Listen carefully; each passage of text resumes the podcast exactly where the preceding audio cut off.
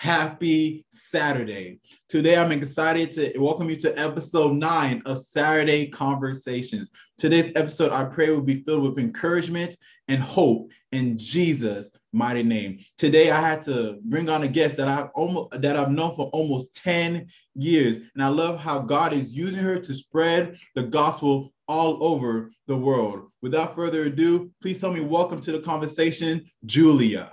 Julia, what's up? Hey, how are you? Good. How you doing? I'm great. Thank you. So before we get into the topic, we just want to just introduce yourself to people who don't know you. okay, I always find this part funny because after like so many years in college, I'm like, how do I introduce myself? Um, but, but yeah, I'm Julia and I'm 30 years old. I'm now based in San Antonio, Texas, but I just left the mission field a month ago. I was in South Africa for five years. That's where I was based. Um, but I spent a lot of time in Mozambique, Namibia, Lesotho, um, traveling around to different tribes and villages. Um, so it's been quite the transition, but I'm, yeah, I'm working my way through it. So that's what I'm doing. And I have a degree in marketing and yeah, all encompassing all around there. Yeah. But so yeah, how, that's how you, I am. How do you do that from marketing to the mission field? How did that, how did that happen? You know, I actually think like marketing, like my degree in marketing and communication background actually set me up to be like the missionary I am because like with Christ and that communication background, I was able to like like totally communicate with different cultures, which I don't think like I would have done otherwise if I didn't take like things like interpersonal communication and international communication yeah. and things like that. So it actually was really cool how I'd like work together. So as a Christian, we're just supposed to be marketing Christ. So, exactly. So, so everyone, you don't need to go to seminary. Just go to school, get a marketing degree, and yep. you're good to go. and, then are, and, then read the Bible, obviously. obviously. awesome. Exactly. Anything else you want to talk about? Like about who I am? Yeah. um, I can. I don't. You. I don't know if you're going to ask how I like found the Lord, but that's like a big part of who I am. Um, yeah, let's let's talk so, about that. How did you How okay. did you uh, end up in a relationship with Jesus? Yeah, that's a great question because I like first off, I always say if I wrote a book, I would call it the accident, the accidental missionary or like the accidental Christian because that's yeah. how I feel like. Um, but in 2014, I was arrested for the second time for drinking and driving. Um, it was kind of like, yeah, it was a big catalyst moment to like me wanting to find out who God was because I I had grown up with like kind of a faith background. Like I went to Catholic church until I was 10. So like I knew the idea of God. I just like didn't know why he was like punishing me for certain things. Like I grew up and my mom was an alcoholic. There was a lot of abuse in my household. So I just had this like, why, why did God do that? You know what I mean? I thought he did that. Um, so in 2014, in that jail cell, I prayed the first prayer I'd probably prayed in about 10 years. And I just said, if you can get me out of this, like every sinner's prayer, I was like, Lord, if you get me out of this, like I will do what you say, but yeah, you just got to yeah. get me out of it. You know what I mean? like, yeah. um, and so I ended up getting bailed out of jail and I had to go through like the whole process, court. I had to hire a lawyer. It was like a huge time in my life that was just like terrible. And I'd kind of like lost sight of like that prayer, but I think like God didn't lose sight of it. Yeah. Um, and so in 2015, I just fell in this like really bad, like dark spot. I had gone through my whole like sentence, quote unquote. I had to go to like a rehab, like quote, like a Christian rehab. I went to a Christian rehab called Celebrate Recovery, which was amazing. I did some community service. I actually got off really easy. And even my lawyer was like, I don't know, I don't know like who was watching over you, but like somebody was. Yeah. Um, but I just like fell in this really dark place in 2015 and I just like didn't know who I was. And I think like the basis of Christianity is like knowing who we are and like knowing who we are in Christ. Yeah, for and sure. like I just had no sight of that identity, like none of it. Um, and so I actually just like typed in trips to Africa because that's what like was on my mind. That's what I wanted to do. I Googled trips to Africa and I like signed up for this mission trip. Like, and it's so funny because at the time I wouldn't even say I was like a fault, like a, I had a relationship with Christ. Yeah. But I like signed up for this mission trip. And when I left, um, sorry, this is kind of a long story, but when I left, yeah, I met the directors of our mission program on that side. They went over the book of Ephesians with us. And yeah. I don't know if you know the book of Ephesians, but the whole first chapter of Ephesians is about our identity, it talks about who we are in Christ. I think there's like 14 things that it says about us like we are chosen we're adopted we're loved we're redeemed we're yeah. forgiven you know it just it the whole so first good. chapter just goes over that So good. And, and they said in our like training for our mission work, they said if you read something 21 times, it will like you, it will permeate you. And so I remember like leaving for that outreach and I was like, we're going to read Ephesians 21 times. Yeah. And I don't know what happened over the next three months on that outreach, but my, I just, the Lord just totally like took me a hold of me. He like washed his grace over me and he was like you're mine. Like you are mine. And the verse ephesians 1 7 where it's like in him we are forgiven through the blood of jesus christ in the forgiveness of our sins. It's actually tattooed on my arm. Yeah. which is like a huge thing because i think i held like my jail and everything like over myself. But like to know that i was like forgiven like through his blood it was just like this huge like um, and so i really think that that's how i like my relationship with the Lord started. It was like in Africa during that time in 2016. Um, and then it just escalated from there. That, yeah. Then I just like fell in love with him. That is so good. Thank you for sharing, man. That when you write a book, I'll be the first person to buy the book. So Thank Just so look out for like the accidental missionary. Yeah. Mission missions by accident. yeah. Completely on accident. Yeah. yeah. No, yeah. I always like laugh at that. I'm like, it's so funny because it like turned out to be like huge part of my life. But yeah. That's so, so awesome. yeah. So let's just get right into the topic. Y'all see the yeah. know, y'all see the y'all see the title. We're about to talk about how to trust Jesus when you can't even trace him. Julia, what I realized is that everyone has gone through or is going through or is, will go through a season where they can't trust Jesus. The storms of life will come and beat us up, but just because we get beat up does not mean we're defeated. And yeah. sometimes people think that we lost the battle, so we lost the war. No, we just lost the battle, but the war has been already won 2,000 years ago on a cross yeah. by a, a, man named Jesus. So Amen. we serve the unbeaten, the undefeated, unlimited God and if God is for us, then who can be against us? That's yeah. and we just, we just have to keep that in mind when we counter these types of seasons we go through. John 14, verse 1 says, Don't let your hearts be troubled. Trust in God and trust also in me. So Julia and I's goal through this conversation is to help you realize that you're not alone in the seasons of storms. And we want to assure you that even though you can't trace Jesus, you can trust him. Before mm-hmm. we um, before we go into how to trust Jesus when you can't trust him, I just want to um, set the table for people at home. So let's talk about your time in South Africa. How long were you in South Africa? Yeah, so I was there for five years. Um, five? like in yeah, Southern Africa total, I was five years. Wow. Yeah. Wow. Yeah. So became a huge part of my life. Yeah. I miss it. yeah. Well, so my first official question to you is why did you decide to go to South Africa? Like I know you went there originally. Um, you know, you typed it in, you went there, but what made you want to go back? Yeah, that's a great question because so at the end of that like 3 months where I told you like God had just taken a hold of me, um, I felt like my life just radically changed. And I was like, I can't go back. Like, I can't go back right now to the place that I feel like ha- holds a lot of hurt for me. And I think yeah. like we all have those places, we all have those moments that the things that hold hurt for us. And so I just knew like I can't go back to the place that I was arrested to. Like I don't really want to go back to the place that I like grew up in. Like I, what do I do, God? What do I do? And so, like, for the first time, I just prayed and said, All right, God, like, it's up to you. Like, what do you want me to do? I really, truly feel like I'm supposed to be here, but like, what do you want me to do? Yeah. And it was the first time that I like felt God's leading, and He just said, You're going to live here. And I was like, What? And then it was confirmed because the directors of our program called me and they were like, Hey, so we prayed about it. And like we want you to come back and blah, blah. and so it just like worked out like the yeah. way that like god just like worked that out um yeah and so that like made my decision easy for me like it yeah. wasn't hard for me to say okay let's go and so the transition was actually really easy because my prayer the whole time was like god you're gonna like if it if it's in your will like you're just gonna blow down the doors like yeah. and that's what he did and i think like that's how we know like we're following god's will. And sometimes we got to knock a little bit yeah. but like he just totally like opened every door. And like it was easy for me to say like bye. Yeah, yeah. That so. is, that is so good. And what i want people to hear this. When they have an when when people have encounter with jesus you can't go back. But no. most people they have encounters with religion. They have encounters with regulations. They have encounters with restrictions and rules.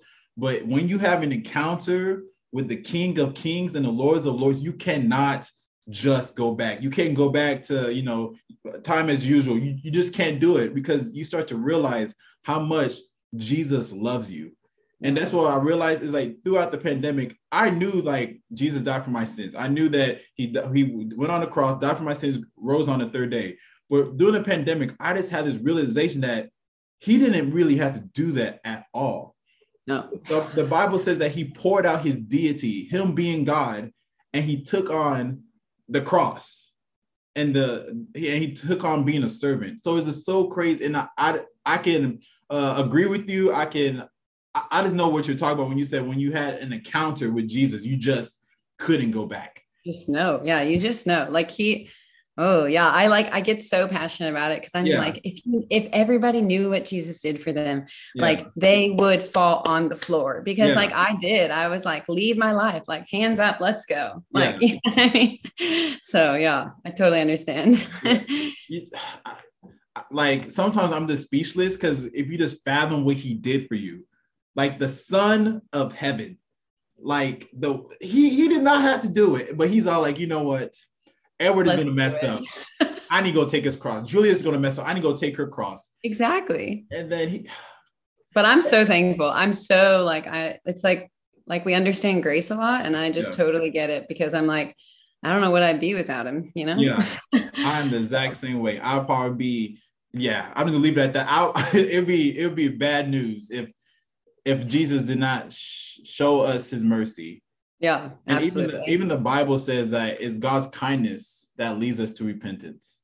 Yeah, definitely. It's not I like agree. God's rules, not God's restrictions, but it's God's kindness that leads us to repentance. So, you know, and that's something I actually really struggle with in the beginning of my walk, and I think a lot of people struggle with this. So I just want to mention it real quick. Like, yeah. I I thought because of what I did, and I'd been to jail twice, and you know, this and that, and whatever I did to get myself there, like I thought there has to be punishment.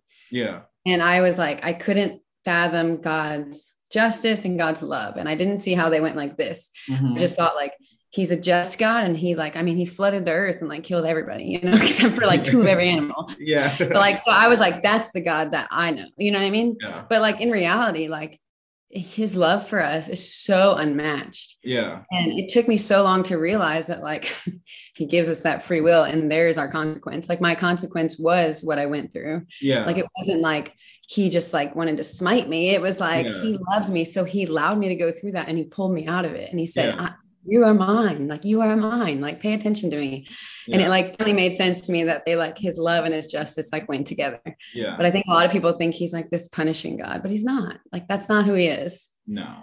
Like we punish ourselves yeah. a lot. We, we make our own mistakes and we have to do our own consequences. Absolutely. but to go back to what you said god is a just god and all his wrath was poured out on jesus while he was on the cross. Absolutely. So if I had one message to preach, give your life to Jesus. That that's it. Because like he deserves it. He's worth it. He's worthy of it. It's just like we can talk about we can talk this about this for the next seven days about oh absolutely Jesus and we probably wouldn't even barely scratch the surface. Yeah, no, definitely. I I agree. Yeah. So as you're moving, my next question to you is as you're moving to South Africa, what was the process like? You know, most of the process was honestly letting people know because I think like that was like a big thing for me. Like I got to tell my family, my friends, like I'm about to pick up my life and move. Yeah. Like the like the legal process, I had to get like a visa. That was I had a few bumps in the road because I don't know if you know anything about South Africa, but like I don't want to, I love South Africa, but just like the visa process was not very clear okay. anywhere. and so there was a lot of bumps in the road, just like legally with like what I need, the paperwork I needed to have. But yeah. one person said this and one person said that. And but God worked it all out and I got my visa. I ended up getting like a four year visa, which was amazing. Um, it was like a work visa, which is like also very hard to get so after I was able to get that, it was just the process of like getting people used to the idea that I wasn't going to be there. And like, I don't really think I'm much, but like, you know, your family and friends think you're a lot. Like yeah. you are a lot. all right. yeah. and something I had to realize was like, um it's easy for me to go because it's something like exciting for me and like I know God's calling me to it. But I had to like rationalize in my mind that like my friends and family, like their life goes on and without me. And i think that that like if that's a huge gap if you're used to seeing someone every day. Yeah. and i like didn't even like think about that because i'm like i'm going and i'm excited and i'm following jesus and everything's going to be cool. But like i also had to realize like there was this like heartache on the other side. So it was like a little bit of like a tearing process i guess. Um, but no everybody was super supportive and it was buying the plane ticket and going once i had the visa. That was awesome. So wow. yeah. Well if you had to convince someone that they should be a missionary, what would you what would be your point? What would you be be your turning point or your tool? Don't do it unless the Lord calls you to it. no, I'm serious. I think a lot of people have like a and I think a lot of people in America have a very glamorized view of mission work. Like you're going and you're going to march through the villages and you're going to save people. And i mean it's it's like a very glamour even now that i've been back for like 4 weeks people are like oh my word like you were such a kingdom worker. And i'm like no we're all kingdom workers. Come like on come on. like you can be in a mission field whether you're a janitor or whether you're a missionary. Like it so does good. not matter. That is so um, and yeah. And so, like, I would say to someone, unless the Lord calls you, don't do it because it is hard. It is the hardest work I've ever done. I mean, to cross culturally, cross those boundaries, to learn languages, to, I mean, it is, it is tough work day in, day out. I mean, people don't always want you there. Mm. You're like, you just have to pray and ask the Lord, like, please, like, allow some sort of open door. And if He doesn't, you know, you just keep pushing and pushing. And oh, yeah, it's hard work. But yeah, I, my advice if you truly feel a call to missions, pray about it, let the Lord lead, let Him walk your steps because without Him, it's not going to go well. it's just not going to go well because I know like the times that I've like tried to do something without Him, even there, like being a worker for His kingdom in Africa, yeah. and I tried to do something without Him, it didn't work. And then the minute I said, okay, God, let's do it with your plan, it was like, the seas parted. You know what I mean? yeah. so that's probably not what people want to hear because I think a lot of people are like, I've grown up and want to be a missionary, but I'm like, just you just have to let the Lord do what he wants to do because maybe your mission field is teaching. Maybe your mission field is, you know, having his podcast and making videos and sharing the word of the Lord. And maybe your mission field is stay at home mom. Like it doesn't matter. Your mission field is where God puts you. So, so missionary in Africa or missionary in America, you are a missionary no matter what. That is so good. I don't know where I don't know how people started to believe that I'm not a missionary unless I go overseas. Yeah. missionary at Walmart. I don't I don't understand what, what, I think it might be a lie from the enemy saying that uh, if you're not in Africa, you can't spread the gospel. I'm here to tell you right now, there's a lot of people in America, they don't believe in Jesus. So we have Absolutely. we have right picking right here in our own country to spread the gospel of Jesus Christ. Even with all the the apps, there's TikTok, Instagram, Facebook. You can you can talk about Jesus wherever you are. So you can just get on like this conversation. We're talking about Jesus. You can just pull out your phone and says, you know what, Jesus loves you, and that's it. So I think people just need to get out of their minds that that um being doing mission work is just if I'm in a different country. Absolutely. I agree. Like, heck, share Jesus in a bar. I don't care where yeah. you do it. Share the word of the Lord. You can do yeah. it anywhere. Literally. I've like talked to God about, like, I've talked to people on the plane about the Lord and they've like told me they've never believed in God, but now that they've heard my story on like an airplane. Yeah. So, you know, just do it wherever you are. yeah. For sure. So, my third thing, I think uh, my third question I'm going to ask you is what was the biggest adjustment moving to South Africa?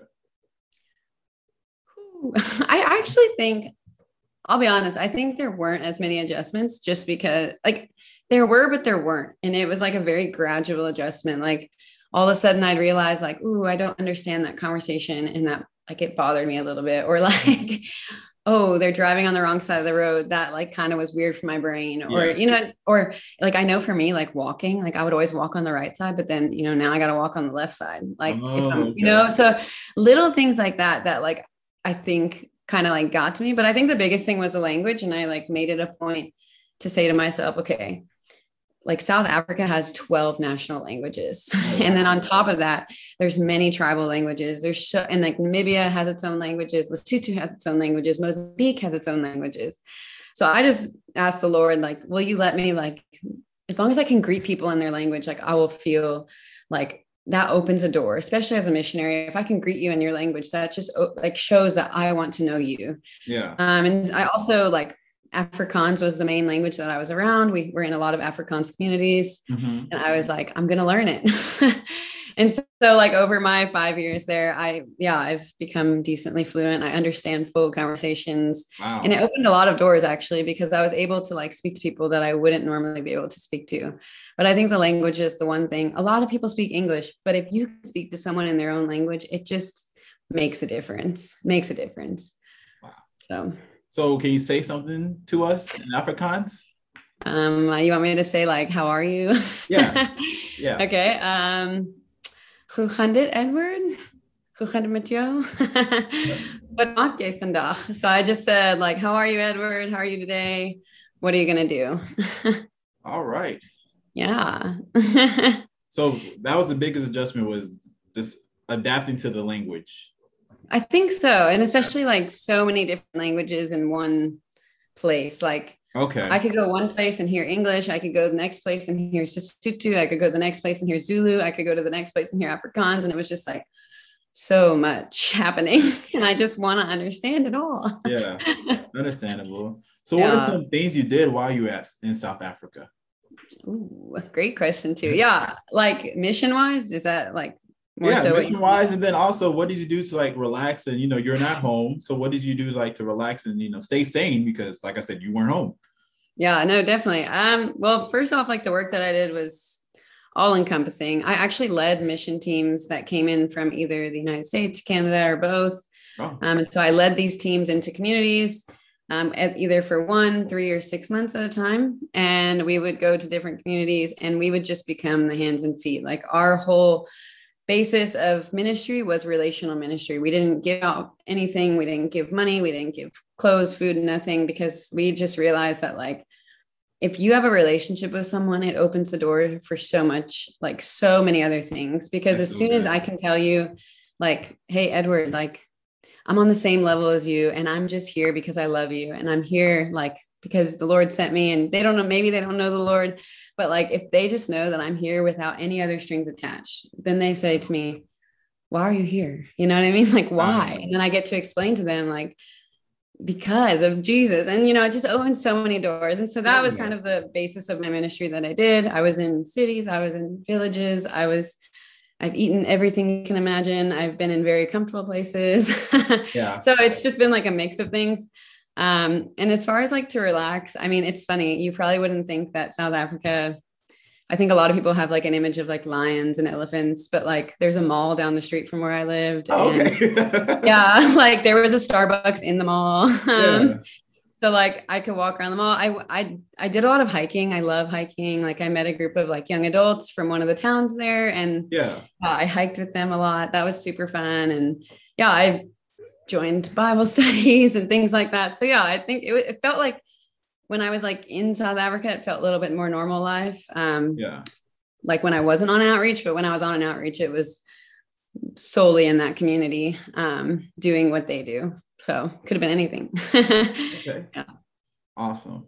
So while you were in South Africa, you hit a season that every believer hits called the, I call it the God, why me season.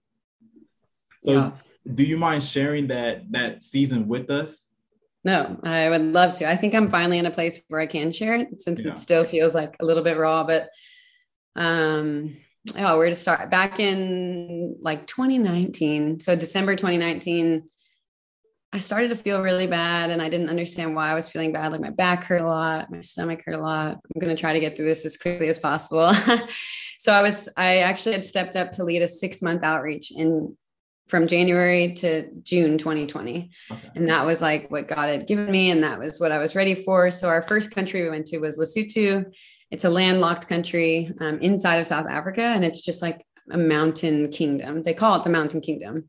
It's a beautiful, beautiful place, but we were in like a remote village area. And so yeah, while I was there, I started to get more sick. And I like, I maybe like once a week, I was like sick and I was like, what's happening? But like, this is weird. But maybe I'm stressed, you know, like I just like attributed to stress. Our next community we went to was actually a community I'm very familiar with. And it was there where I started to feel sick every day. And I was just like, what is happening? I'm nauseous every day. I'm throwing up a lot. Like, mm. I didn't know what's happening. Long story short, May 2020 hits. We all know May 2020, yeah. um, the, the month the world shut down. Yeah. So we had to end up, we ended up having to ground our teams. We had three teams at the time.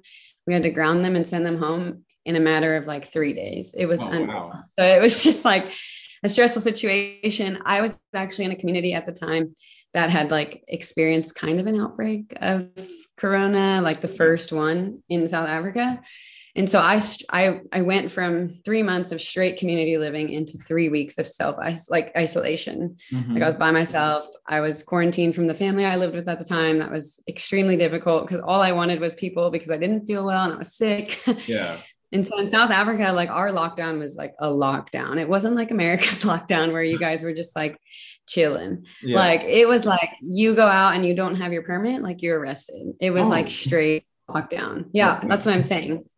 Planes, car, there was no cars on the street. So for five weeks, it was just like doctors and grocery stores. That's about all that was open. Wow. Um, nothing else. And like the government didn't give any money and nothing. so I was like, during that time, I was just like, do I go to the doctor? Do I not? I'm really sick, but I think I'm just stressed. And I was just going back and forth. But about like the third week of my wondering, I just like, I had this inkling that I have an ulcer. And I was like, I have an ulcer. I need to go to the doctor. Yeah. And I like know my body pretty well. I mean, you know, I was college athletics. I tore my ACL twice. I know my I know my body and what it feels like. And so yeah, I ended up going to my doctor, like my general practitioner after five weeks of like, so this is now one, two, three, four, almost four and a half months of being sick. Wow. And I go to my doctor and I was like, hey, I have an ulcer. Let's figure it out. like, you know what I mean? And he was like, whoa, we just need to do like wait a few weeks and see. So take this medicine. So it took four weeks of trying different medicines and I just yeah. kept getting worse. I was literally sick every day, if not multiple times a day. Wow. Long story short, got an endoscopy. The doctor ended up finding like over 20 ulcers in my stomach, my small intestine. Um, yeah, what happened with the ulcers is like some of them were healing, some of them weren't, and they ended up scarring over with scar tissue mm. and they blocked my stomach, which is why I was getting so sick. And so, in the midst of all of that, he was like, I don't want to do surgery on you. You're so young. Let's put you on a liquid diet and like see what happens. And I think like when I got on the liquid diet, that was about June was like when I really started to be like, what is happening? Like, why is this happening? Yeah. I was like praying day in and day out, like, Lord, what are you doing? Um, I was losing weight like at a rapid pace. So yeah. I like within the first three months of being sick, I had lost like 30 pounds. It was like I was not feeling well. Um, when I went on the liquid diet, I started to get to the point where I was like anemic. I would like pass out if I stood up. So I spent so much time in bed. And it literally got to the point, Edward, where I I would just turn on worship music and I would just sit there and cry because what I don't know what else to do. Like I have asked the Lord to heal me and I know he can heal me. I don't know what's happening in my body. I don't know why my body's getting so sick. Like I don't know why it's not getting better. Yeah. But like if this is what I need to go through, I need to go through. And so like about like midway through that liquid diet in July, I just like had this I don't know. I had had so many like nights where I was laying on my floor. I was up the whole night and I was just like it was just like it was it was unreal type of pain. Yeah. Because it wasn't just like I was throwing up and it was done. I mean, it was pain the whole night. I would wake up, I would be laying down yeah. and I would feel I would feel like myself about to throw up and I would have to get up and then I would just like yeah, the whole night that happened for a long time. And so about July, I had this moment of just like, okay, Lord, like if I need to go through this, like, can like one person, can one person know you? Like, if this is what I'm going through just for someone to know you, then like, I'll do it. I'll do it if somebody can know you. Wow. Like, that's what I had to latch on to because I was like, I don't, I can't do it for myself because if it's up to me, like I was like, I'm ready, take me, Lord. like I've lost 40 pounds. I'm like getting so sick. Like, you know what I mean? Like I just, yeah. so I just had this like, just, just let one person know you. I don't know who it is. I don't care who it is, but like, please, if I'm going to go through this, like let it be for your kingdom. I'm like, I don't know what else to do. Wow. And so I kind of just like started to change my mindset because I, I'd spent so many nights asking God, like, why, like literally, like audibly asking him why that I was like, maybe I'm not going to know why. And I think like, a, like one of my mentors told me that like you might never know why you're going through this. And so yeah. end of july i went to my doctor. He did one last endoscopy. It was like worse than he thought. He found more ulcers. They were like new ones forming they actually thought i had cancer for a while which was like terrifying wow. for a 30 year old like it was just like this whole ordeal so he did a biopsy it wasn't cancer thankfully um, but he still like wasn't convinced that they were going to go away. And so he said, I'm going to have to operate. And he was like, I need to do it soon. And at that point, I had lost about 50 pounds. I was like super malnourished. Like my hair was falling out. Yeah. My nails were like super brittle. And he was like, we need to get you in here like now. Yeah. um, and so it was literally from the end of July to August 15th is when I had my surgery. Um, but this is where I like really saw the Lord because my surgery was going to be eight thousand dollars, and I don't know if anybody knows how missionary works, but like you don't make money. Everything I was doing was fundraised. So yeah. I didn't have like a salary. Um, and I just prayed like in, in South Africa, you have to pay some of like most of the money up front before you have the surgery. And so I was like, God, this is up to you. And this is the crazy part because I just I listened to this one song and it was called Champion. It's like you are my champion, like mountains fall when you move. And yeah, I just listening to this song and I just kept praying. Like I was on my knees, like literally like from bed to my knees to bed to my knees to bed. like that was how my like day went. Um, and God just like moved within three days. I had raised eleven thousand dollars. Wow. Um, but the craziest part was people who like are my friends but aren't really Christians were messaging me middle of the night telling me, Julia, wake up, look at your number. It's amazing. And I just kept saying, like, God is so good. God is so good. And so I think like so many people got to see the Lord just through that because yeah. that's something physical that they can hold on to. And it was so cool for me to see like some of my friends and family that look at your number, look at your number. God did it. God did it. And I was like, He did, like he did do it. Wow. Um, and so I was able to have the surgery. And then this is like the crazy part because while I was in, like, I went to ICU for a night. Um, that was like very scary. I like woke up all these machines on a feeding tube. But when I got to like my room, I met the lady across from me and I kind of figured out her story over the first, like the next, I was in the hospital for eight days by myself, COVID what are you going to hold on to? I had like roommates and I was like, let's talk to my roommates. Yeah. and so one day my roommate saw me praying and she was like, can you read the Bible out loud to me? And I was like, yeah, like I'll read it. And I wasn't even really reading. I just had it open because I just needed that like comfort of the yeah. word. So I wasn't even really praying, but I read, I ended up reading her, I think out of Romans. And then she ended up telling me that she was rushed to the hospital and she like couldn't she didn't have time to like grab her stuff and she wanted to grab a bible um but she didn't have time to grab a bible and she was like i kept praying that like god would send me someone with a bible. And then like i ended up being across from her. And so that was just another way that i like saw how god like worked and moved. And yeah even in this recovery it's been crazy. But yeah i think that like more than answers your question but that's like the season that i went through and kind of i'm still going through because it literally like this being sick changed my whole life. Like I don't think I would be sitting in America if I didn't get sick. Wow. That I got I got goosebumps when you said like people that people who are your friends that didn't know the Lord saying, look, God did it. Look, look at your number, look at your number. That is that is amazing. So my next question to you is how did you or how are you getting through those that moment, that season? How are you getting through that? I I think it's just a new trust that I have in the Lord and I think like you can understand this people who have really like known their faith like I had nothing to hold on to. My body was failing me, my health was failing me. I was it was covid. I mean, I literally had nothing else to hold on to. Like wow everything was failing me. So like, what do I hold on to? Am I going to choose? And the enemy was speaking. He was saying like, is this really your God doing this? Like, are you, re-? I mean, I remember nights that I was like tormented with these like, ah, and like I would, that's why I would sit there with worship music on and just saying, Jesus, Jesus, like Jesus, because I knew like, it's not God doing this. And so yeah. like, I really feel like, and it's the same when I got arrested and the same, if I can look back at my whole life that like, when you have nothing else to hold on to, you're either going to choose faith or you're going to choose fear. Yeah. And like I gave into the fear a lot. I did. I would like sit there and cry and whatever. But like at a moment, I had to say, like, all right, God, if this is what I'm going through, this is I'm you got to help me do it the best way I can.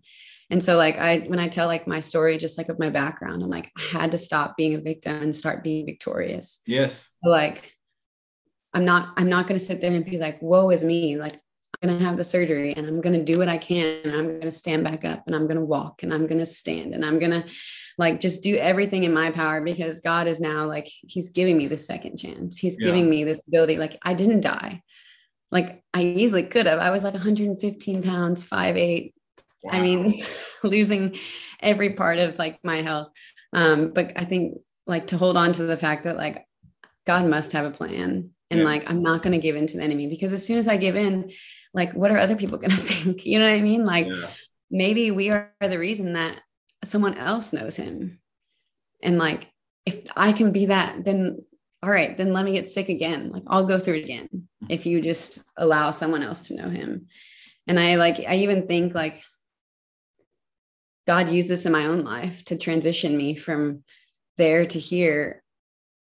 Like to not, I don't want to say give me a reason, but like to allow me to see what is his plan. Yeah. What what does he have for me? And I think he uses those things in our lives, but we have to open our eyes to see it. We can't just be like, man, I'm going through this and it sucks because life sucks. Yeah. I mean, life is hard and the enemy throws things at you and he will speak to you and he will put things in your way and he will hurt you.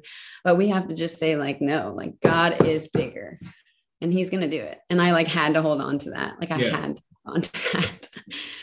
So, a question I have for you is, um, because I know when I go through those moments, the enemy will try to put in my mind that, oh, it's the past mistakes you made that's why you're going through what you're going through. So did the enemy try to attack you with that kind of type of logic, like, oh, is your past? That's why you're going through what you're going through. Oh yeah, and I think like every time I go through any sort of trial, like that's what the enemy throws at me. Like, remember when you did this? Yeah. Like you did this, and I. So my favorite, one of my favorite verses in the Bible is Romans 8 1. And it's there is no condemnation in those who are in Christ Jesus. Yeah. And I just go back to that verse so many times to say, like, absolutely not like you are not going to throw that on me because like if you read the rest of romans it says like romans 8 28 he's going to work everything out for our good romans yep. 8 31 like if god is for us who can be against us like yep. there are so many truths just in romans 8 there yeah that i am just like you are not going to throw this at me today yeah. like not today um and there's so many stories in the bible where god i mean the devil was like here i'm going to throw everything at you and the lord was like i'm going to restore it yeah. And so I kept just having to think like the enemy's lies, they they do get to you. I mean, like I said, there was nights where I was in bed. Oh, and I remember just crying. And like I would listen to the song called More Than Enough, where it's talking about Jesus is more than enough. And I just listened to that on repeat, on repeat, yeah. on repeat. Because I just had to say, like, not today, Satan. Jesus yeah. is more than enough. you know I mean? But it is like a mental thing too, because yeah. it's easy to give into well, he's right. God yeah. doesn't love me. But like, no, like he does. Don't don't give in to that. you know what I mean? Yeah, it's easy to get, go into that, you know, condemnation, that guilt, and that shame. But then you have to realize that if God doesn't remember our sins because we ask for forgiveness, why in the world is the devil trying to attack us with something God doesn't remember? I, absolutely. Someone, um, so like the family I lived in South Africa, they became my family, and they yeah they were just like very at like they just love the Lord. And they're the ones that told me about Ephesians, but they actually said they gave this like visual of like when God looks at us, he doesn't see us. He doesn't see us in our flesh and our sin. He just looks and he sees Jesus on the cross. Wow. That's so and he good. just sees, yeah, and he just sees what Jesus did. He sees us through the lens of Jesus. And I'm just like, whoa. Wow. Like he like if you read in Ephesians 2, like we are seated at the right hand of Jesus. Like we are not seated below Jesus. Like we are seated there with him every wow. single day. That's so, like good. he sees us right there. Like, you know, we don't have to be like these woe is me type of people. Like we yeah. we have every heavenly gift given to yeah. us. You know, we be we are wounded and but we become wounded healers. So I walk with a limp now but a good limp because it means I wrestled with God and I lost. Yeah. You walk with a limp now because you wrestled with God and you lost. But now you and I can attach to each other and we can say, like, man, you understand. Like, you yeah. get it. Like, you get the wrestle. You get how the struggle. But now we can become those wounded healers to walk forward and say, like, hey, me too. Yeah. Like that happened to me too. But like, here's what God did. That's so good. Because I don't understand why Christians believe they can go through life without having any scars. Our Savior has scars. He has scars yeah. in his wrist, he has scars in his leg and his feet. So if he has scars, it's an honor for us to bear scars in the name of Jesus. Absolutely. So Absolutely. I, people just need to stop thinking like, oh, I'm gonna live my best life. Uh, you know, I believe in God. I'm not gonna go through any trials. James talks about consider it pure joy when you go through all trials and tribulations because it, it gives us an opportunity to get to grow our faith and for our patience to grow. So everyone going through this moment that you know that why God, why me, God moment, does no. There's hope in the middle of it. There's peace in the middle of it. There's joy in the middle of it, and His name is Jesus Christ. Amen. So you and I mean, we ahead. are going to heaven one day. Yeah. Like they're like we are going there. So like hold on, because the yeah. best is yet to come. The best is yet to come. That is so good. so my next question to you is: during these moments, during this time, is like you don't want to be happy for anyone. Like you're bitter at God. So how do you make sure that the bitterness didn't pour over to your friendships? Because in Romans 12, verse 15, it says, Be happy with those who are happy and weep with those who weep. So how do you how did you like probably disconnect from being bitter at God and still show joy and happiness to your friends or your family surrounding you? I honestly my bitter moments actually came like after my operation. It was when I realized my whole life had changed. Wow. Um and I think that was hard because I was like I thought the worst was over and now I'm angry like why did you why did my whole life change like i can no longer do what i was doing and um but i think what kept me from like literally what kept me going through yeah. the whole like pouring it out onto other people was prayer and it's something i've like trained myself to do almost is like if i feel like jealous or mad or angry or bitter or whatever like i literally just tell god like like it says in your word that you are going to take these things from me so like take it yeah. And it's actually something that like when I became like a new Christian, I was learning how to do because I would fall into these spirals of like, why me? Like I would fall into that spiral of hurt and pain and whatever. And I would tell God, like, it says in your word, like you're gonna take this from me. So take it from me now. Yeah. And a lot of times it would be like gone. And so I know that there was moments where I was just like jealous or I was mad that like people were stepping into my role that like I thought I was supposed to be in. And it, and it like honestly it was all coming from a place of hurt but it just was me going back to the lord saying like okay god like use me where i am and like don't don't let me be like angry like i don't this is not part of you yeah. and it's honestly i think just like I, this is not an easy answer mm-hmm. but it's just like our prayer life like yeah you can get bitter and angry with God and not even open the Bible and not pray once. And I did that for a while. Like I literally didn't even write in my journal or pray or open my Bible for like a month. But yeah. then when I opened it again, it was like his peace just washed over me. And I was like, it's my own choice to say, like, all right, God, we're going to work through this together. you yeah. know what I mean? And like, I still find myself in moments of like, why did that happen? But like, I don't, then I go back and say, all right, God, I don't need to know why. Like, yeah. just use it and so it's like i think it's like our own um we need to train ourselves to go to him and to not make ourselves step away because that separation is where the enemy comes right in mm, um, and i like i saw that and it was like god's peace washed over me when i went back to him and said okay like i'm a little angry but we're going to work through this yeah. you know what i mean like yeah, yeah I, so yeah it's not an easy answer, but no, that's good because well, I heard one time that Jesus can only heal what we choose to reveal. Like, yeah. He's not going to rip off some band-aids and stuff like I'm going to fix this wound. We have to present, we need to cast all our cares to God because he cares for us. Yes, yes. You know yes. what I mean? So I, we just yeah. have to like, God, I'm hurt. Can you can you heal me? God, I, I'm I'm depressed in this situation. Can you heal me? I'm single. I've been single forever. Lord, touch my heart. like show me what I need to do in this moment in time. You know what I mean? Yeah.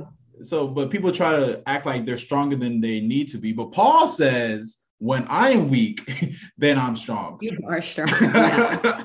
you know what yeah. I mean? So like no. all the insecurities, like you have to, we have to give it to Jesus. Like all the stuff that we don't know, we just have to give it to Jesus.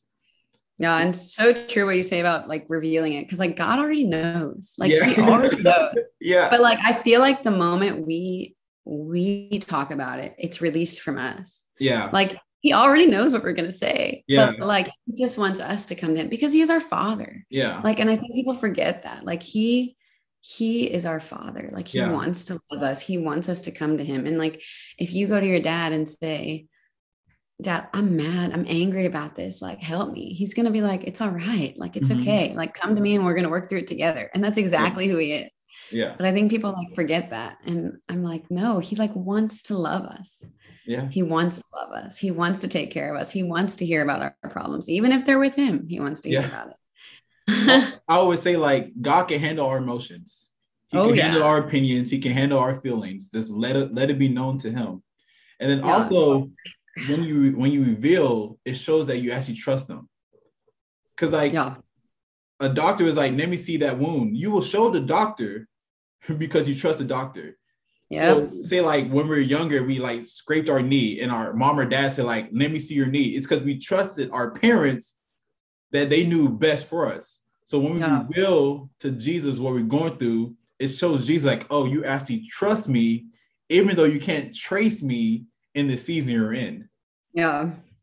Oh yeah, absolutely. I agree with that. Like, yeah, the moment we reveal things, it just shows our trust, like yeah. to him, who he is. So definitely, hundred percent. Yeah. Yeah. So good. Anything you want to add to it? You know, no. I there's so much I want to add. I just want to like preach the gospel, but I think yeah. like I don't know when we're going through these seasons, and I, we all get to them, whether it's sickness, whether it's divorce, whether it's hurt, um, pain, you know, heartache, whatever it is. Mm-hmm. Um, and my favorite, one of my favorite verses in Revelation 21, 4, I think it is. But when it says he's going to wipe every tear from his eyes, he's going to yeah. take every, everything away. He's going to take every pain, every heartache, every tear away from us. And then we're just going to rejoice with him in heaven. And I know like some people will be like, but heaven seems so far away, but it's like his kingdom is here. And yeah. like, because we are seated with Jesus, we get his spiritual gifts. We get joy, we get peace, we get righteousness every day. Yeah. And so, like, if I wake up and something's off and I'm not feeling it, I just remember, like, I'm seated with you, Lord. Like, I have your joy. Like, give me your joy today. And I just think, like, we always forget that. Yeah. But, like, he's going to take these things from us, whether it's now or in heaven. And yeah, we just have his joy every day, his peace every day. So, oh, that's, I can talk so much about it, but that's basically what I would tell people. oh, good. So I just want to let you know, Julie, there is no rush. There's no how if it could be 30 minutes or it could be three hours, however long this conversation is. We my goal through these conversations is to make sure that people are transformed through these conversations. So if that can happen in 30 minutes or three hours, whatever happens, happens. So don't don't feel rushed. All right. All right, let's bring revival. yeah, revival is coming. Just know. Yeah, it's coming. revival is coming. So my next question to you is: After the God, why me moment, how were you able to keep an optimistic view? Hmm. I think that was, yeah. I think I'm still getting there. Not, okay. and I don't want to say like Okay, so around January of this year, I just went through this, and I was, mind you, I'd been now sick for a year, and I was recovering from my surgery, quite a big operation. Also, yeah. like, I have a huge scar down my stomach. Um, yeah, a hu- huge recovery, and yeah. I just, yeah, January to about mid February, I went through this. Oh, this dry period of yeah, God, why me? In about mid February, I saw this sermon um, by Andy Stanley, and it was called um, like in the in between moments or something. I yeah. don't know if you've seen this one, but he, I watched, it was three parts. I watched all three parts, but he basically talked about how like Jesus knows our problems. Yeah. We're not the first ones to go through this. If we think we are, we're not. and like when was it what we said, like when we are weak, he is strong. Yeah. And I remember like hearing that and I was just like, well, that's a bit harsh. Like I am the first person to go through this. You know what I mean? Like, but like really, if you think about it, like I am not the first person to go through this. Yeah. And Jesus knows how to handle this. And so, and like on top of that, like this is just an opportunity for God to show who He is, like no matter where. And so after I remember like after I like saw three parts of that sermon, I was like, I'm on fire again. Like I mm-hmm. am ready. Like, and I don't know what it was about what he said. I don't know if it was the word of the Lord in there. I mean, something that God did in me when I was watching those just made me be like, all right, like I'm going to follow you. So it wasn't like a moment where I was like, oh, I'm optimistic again, because I think we go through these like yeah. ups and downs in our in our trials. But something about that moment mid-February where I was like, Lord, it can be South Africa, it can be Syria, it can be China, like wherever you want me to go, I'm going. like yeah. it's and you know, and I during from February till I till like a few weeks before I flew back to the States, the Lord just like brought me on this journey with him. I, w- I went hiking in one of the most beautiful places in South Africa. I was able to just like fully let go. I went surfing on like the coast of South Africa. I I just had these great adventures with him and I like I don't think it was like my reward or anything, but I think it was just God showing me like I have you. Yeah, um, that's so. So it was just like that moment, and even now, like moving back to the states, I know it was God, and I know He's put me here for a reason. But I am going through those, you know, ups and those downs. Yeah. But what I have to remember is I'm not the first one to go through it. Yeah. and when I'm weak, He is strong, and God already knows what I'm going through, you know. And so at that sermon, if anybody is watching this and wants to go check it out, Andy Stanley in the in between really changed my life, truly. So those are three points that you you hold on to right now. Yes. So what do you do when you're like when you want to think that I am the only one going through this? I'm the first one to go through this. How do you defeat that thought? Because sometimes we we go through things and it's like I don't understand why I'm going through this. Why am I the only one going through this when the, in actuality you're not the only one going through it? So how did you how do you defeat those thoughts when it comes across your mind? I'm gonna be honest. I probably let myself um, in like I I will flirt with those thoughts sometimes. Like I will kind of let myself spiral before I'm like, Julia, snap out of it. Yeah. and I'm really bad about that. Like I'm getting trying to get better, but like sometimes I'm like, okay, woe is me, and this is hard. But to be honest, and it's like we talked about when you share something, it comes to light. And so whether it's yeah. one of my friends, one of my mentors, whoever it is, I literally my I just try to share it with somebody. Yeah. Like, am I being crazy or am I allowed to be heard about this? And if I'm allowed to be heard about this, what do I do? Like, literally, yeah. like, it's like, I mean, we all need that. Like, I'm really strong in my faith, but like sometimes yeah. I'm weak. Actually, every day I'm. Yeah. But like, I need someone to point me back and say, like, it's okay that you're hurt about this. Yeah. But why don't you like take time and pray about it? You know what I mean? Like, yeah. I just need someone to give me that permission to say, like, all right, it's all right to hurt. Because I think, like, as Christians, we don't we think like, ooh, we shouldn't hurt and yeah. we need to be perfect. But I'm like the number one person to tell you, like, you're allowed to hurt and it's yeah. allowed to be painful. And so I think like to reveal what I'm feeling to somebody makes all the difference. But it usually takes me a while to get there because I just I have pride and I don't want to tell someone I'm struggling. Yeah. But I have to just say like knock it down Jesus and like allow me to share this with somebody. You know what I mean? For sure. yeah. So no recipe, but get it out there. it's crazy because like you said, like as Christians, we think that we have to be strong, but it's funny because in the book of Psalms, David's like, you collect my tears in a bottle. Yeah. So this is how I read it. So it's okay as a Christian to cry. It's we don't have to ball out up. We don't have to have this pent up frustration. It's okay to cry. And now we know that God collects all our tears absolutely in a in a bottle. You know what I mean?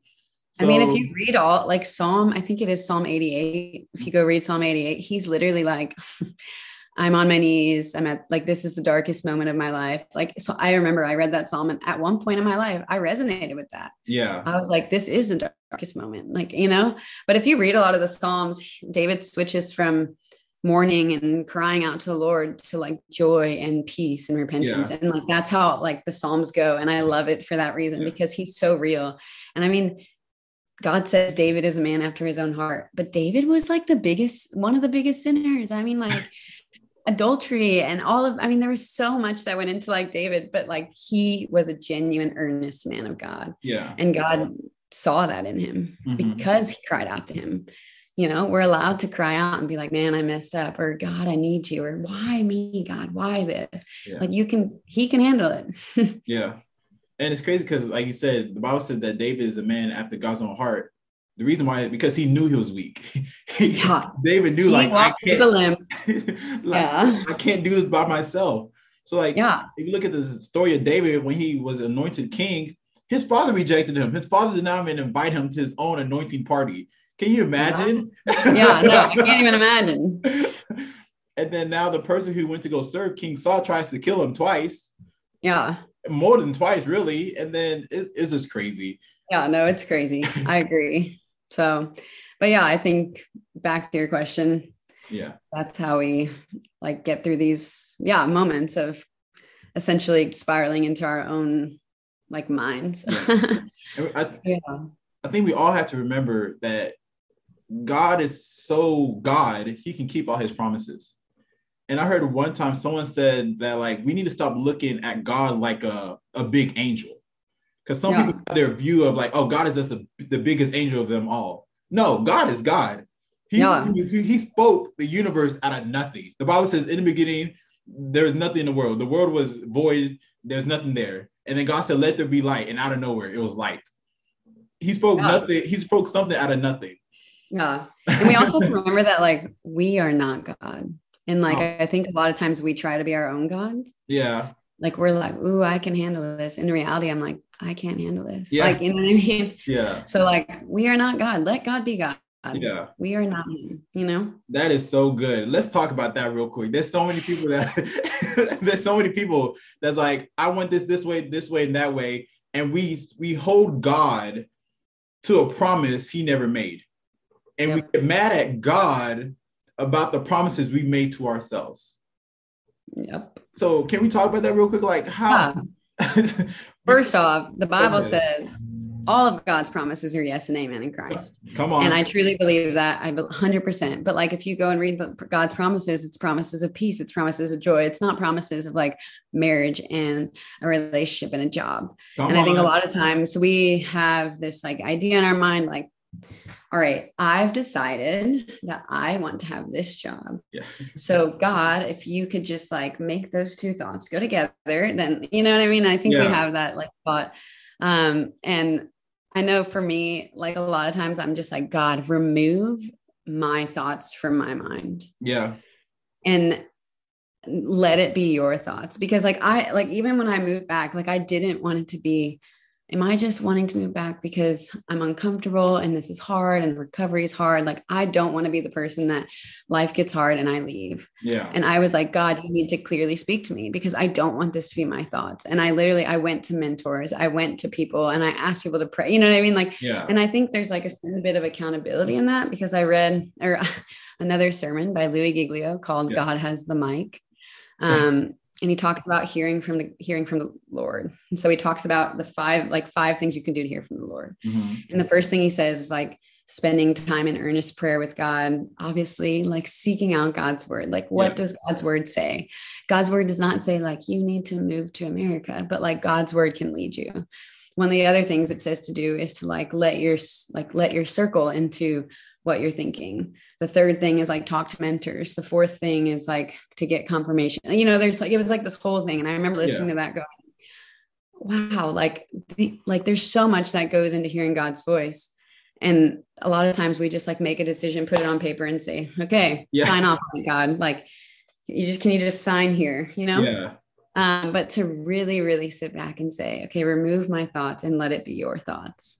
Um, and again, there is no formula. It's literally just like, am I, and you know, when you're doing something out of selfish ambition, you yeah. know, you feel it. Like I, I will feel it if I'm doing something out of selfish ambition. Yeah. But when I do it from the Lord, there is peace and there is just like a holy anointing from it. Yeah yeah, you you get the Holy Spirit conviction in a heartbeat. Oh yeah, you know like, that ain't me. Yeah, Holy Spirit come on over. Oh, you know you're not doing this for me. You do this for you. You're like, uh, but I put your stamp on it. Is yeah. is that okay?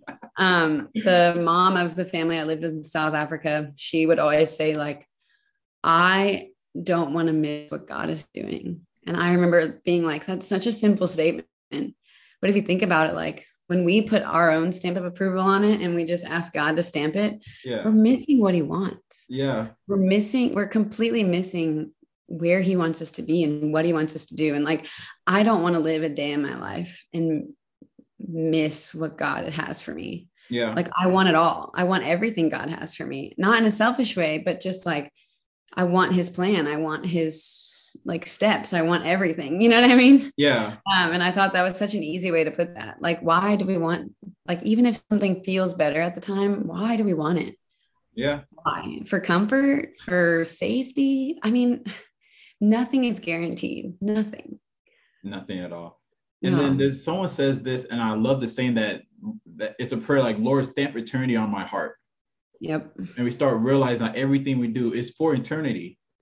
And, but so many people, especially in our generation, you know, we lived through the whole YOLO generation. We're the YOLO generation. Let's go. Um, but but everybody say you only live once, but as we know, if you're a believer, you live twice. yep. You live once here, and then you're gonna live once in heaven. But like it determines what you do here is how you live in heaven. And I'm not, and let me clear this up because people might get confused. I'm not saying that you have to do works to get to heaven. No, it's all the works of Jesus Christ. But the Bible Yeah. does say that we will be judged on on our works, and then we will get rewards on base of our works. So I'm just saying that it's we need to stamp eternity on our heart and keep moving. Yep. And I also want to say that God's promises is not the American dream. It's not No. to have two and a half No, kids, no. the white picket fence, a three-story house. That is not God's promises. Don't get me wrong, God promises could translate to that. But I'm here to tell you right now, God never talked about getting a two-story house, two, two and a half kids, anything like that. So we need to make sure that we know the promises of God in our lives and not the American dream.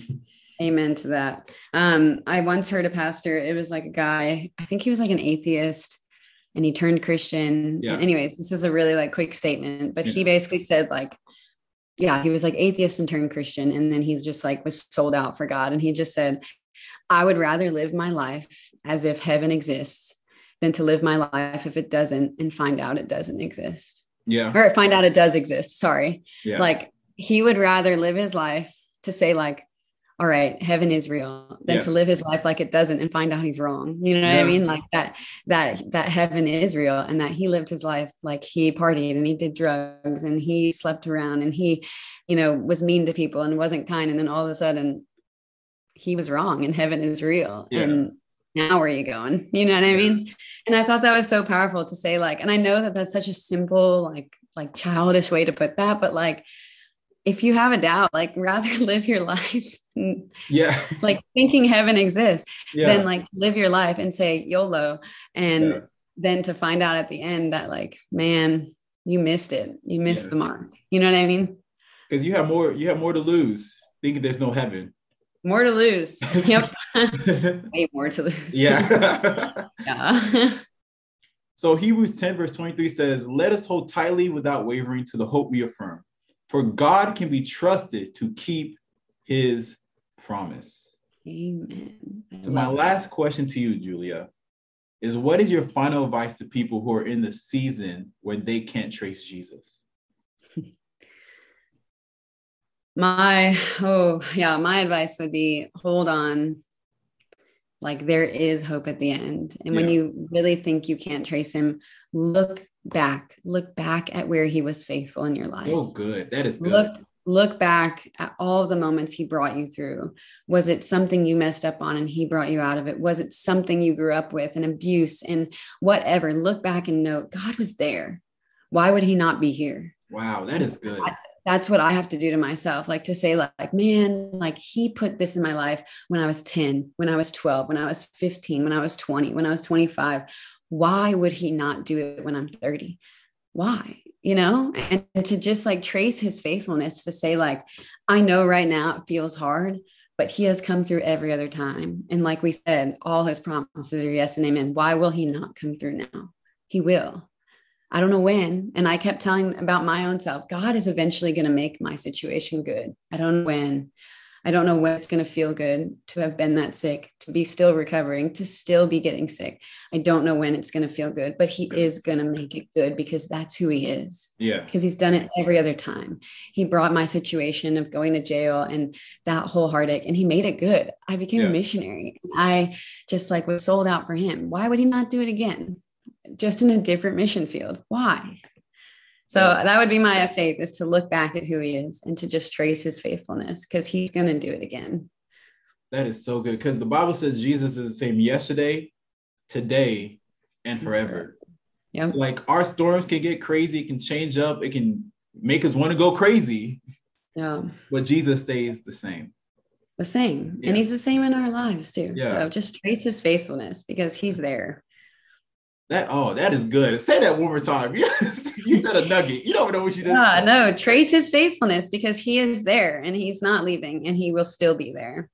So, so. When, wait, you don't understand how good that is. When you can't trust, G, when you can't trace Jesus, trace his faithfulness. Yeah, trace his faithfulness. that is so good. He, he has been there. He is will always be there. Come on. Don't even look at your own life. Look at his life. Come on. He has always come through. He has always come through.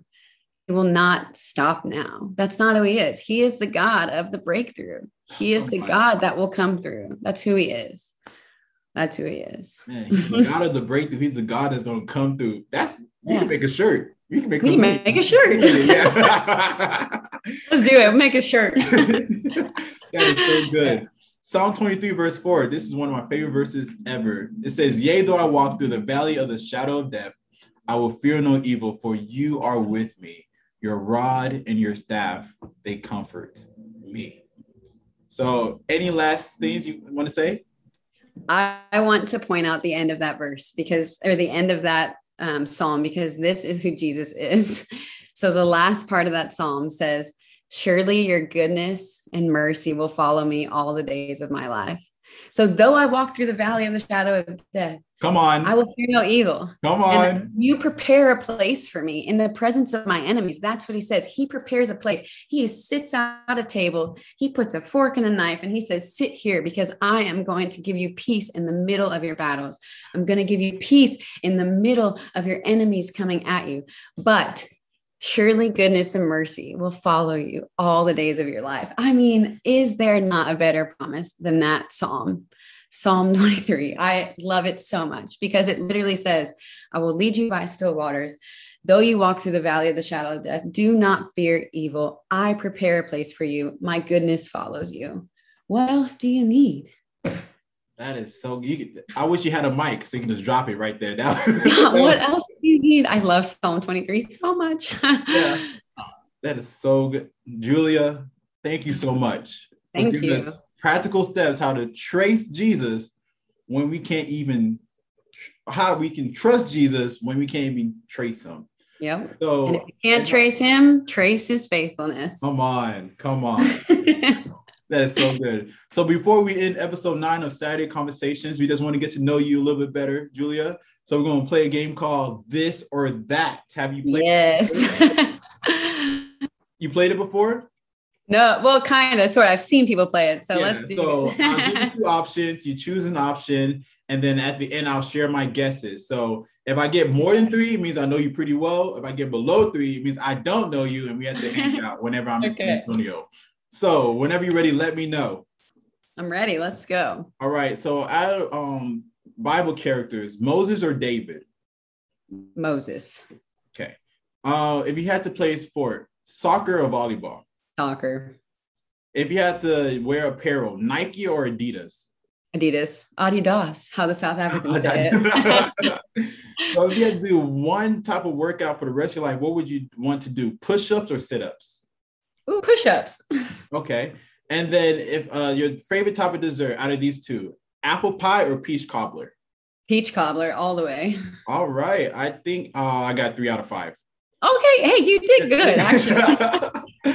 so I picked David because, you know, what, what's funny is Moses is my favorite character out of the Bible, you know, because I heard Jesus is not a character, Jesus is a subject. So he's out of the whole character situation. Yeah. So Moses is my favorite character. Soccer, I already knew you play soccer. Yeah. Adidas, uh, I don't know. You seem like you like Adidas, so I, I just picked Adidas. Yeah, I'm an Adidas person. and I picked I picked sit-ups because sit-ups seem like it's easier to do. So I thought after stomach surgery, I'm all about push-ups. Let's go. Makes sense. Makes so much sense. So before the surgery, would you pick sit-ups or push-ups? Oh yeah, 100% sit-ups. But okay. after surgery, I'm like push-ups. It is. awesome. And then I pick peach cobbler because peach cobbler. Okay, awesome. Yeah. I want to tell you why I love Moses though. Um, quickly. oh, go ahead. Just the story, like I mean, obviously the big story of when he like like rescues the Israelites, right? Yeah. Like we all know that story.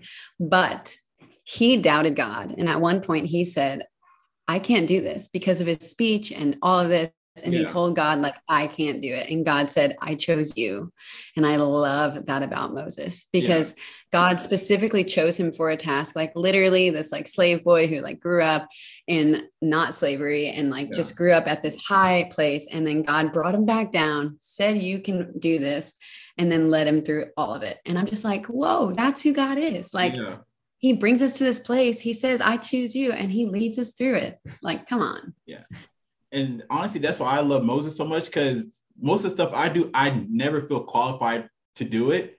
But then it does remind me of if God was with Moses, then God could be with me. And if God called me to it, then God's going to supply me through it. Come on. So yeah, honestly, that's what that's why I love Moses so much because like he wasn't the best um spoken person. No, he, he was he was on the run he had an identity crisis because he was a Hebrew, but he grew up in an Egypt, Egyptian uh, household. So yeah. was like, he was on a run for 40 years before God called him. So yeah, I, I appreciate him. And also on the Mount Transfiguration, it was Jesus, Moses, and Elijah. So he holds some type of weight. ah, type of weight. You're right.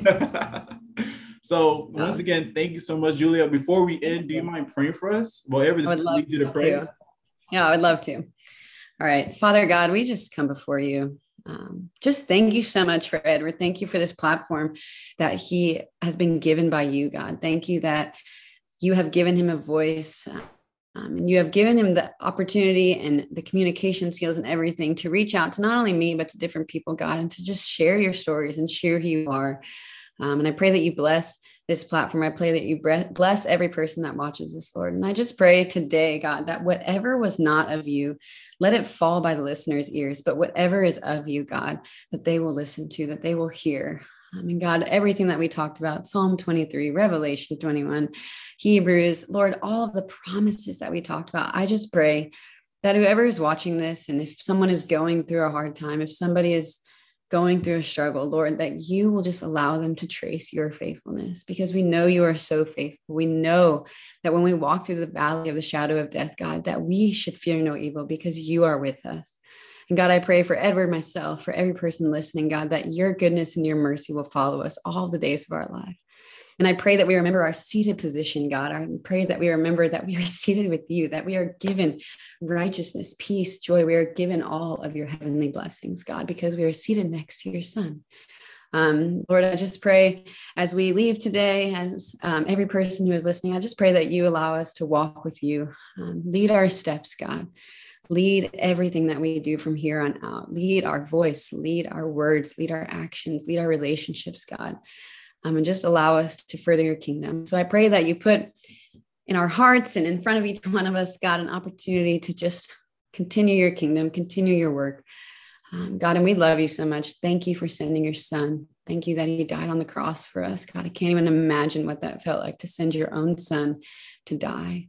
But you did it for us because you love us. And I just don't even think I can fathom that, God. And so I just thank you for your son and thank you for his sacrifice and for his willingness. And I pray that we will just be like that, Lord. Make us like Jesus, make us like him. It's in your name that we pray, God, your mighty and precious and holy name. We love you. In your name, amen. Amen. Man, thank you so much. Let me just pray for you real quick before we close. Um, Father Lord, we just thank you for your daughter. We thank you for the wisdom and the revelation that you that she she gave us throughout this conversation. I, I pray that you grant her the desires of her heart. We ask you that you continue to heal her uh, mentally, spiritually, and physically in the mighty name of Jesus Christ. I pray that you continue to give her revelation. I pray that you continue to um, unfold her purpose the purpose you have for her in her life in my name of Jesus Christ. I pray that the peace that surpasses all men's understanding will be um, given to her to guard her heart and her mind in my name of Jesus Christ. I pray that wherever she goes, that that, that people will see the light that you have placed in her. We ask you that uh, we ask you that you bless her um, with um, peace, love, joy in the mighty name of Jesus Christ. Allow her to go from strength to strength and allow her to go from glory to glory. We give you the honor. We say, Blessed be your holy name. In Jesus' mighty name, we pray. Amen. Amen and amen. Thank you so much. no problem. So thank you for tuning in for episode nine of Saturday Conversations. Julia, where can people find you? You can find me on my website, my Facebook, Instagram, Twitter, all of that is there. It's www.juliagreif.com. My last name is G R E I F. So juliagreif.com. All right. I'll put uh, I'll put the link in the description box below. Awesome. So, thank you so again, much. I want to say special thank you to you, Julia. It's been a long time. We were talking, it's been five years since we've seen each other. So I'm glad to see that you're alive and well. Um, there's a time that the devil tried to take you out, but Jesus had the victory. Not today. so I'm so grateful to call you sister, and I'm so glad to see what God is doing in your life and what God's going to do in your life. Yes, so everyone, don't forget to subscribe and hit the notification bell. Join the conversation below. Tell us what stood out to you in the com- in the comment section, and also you have any prayer requests, also put in the comment section below. I love you. God bless you, and I'll see you next time.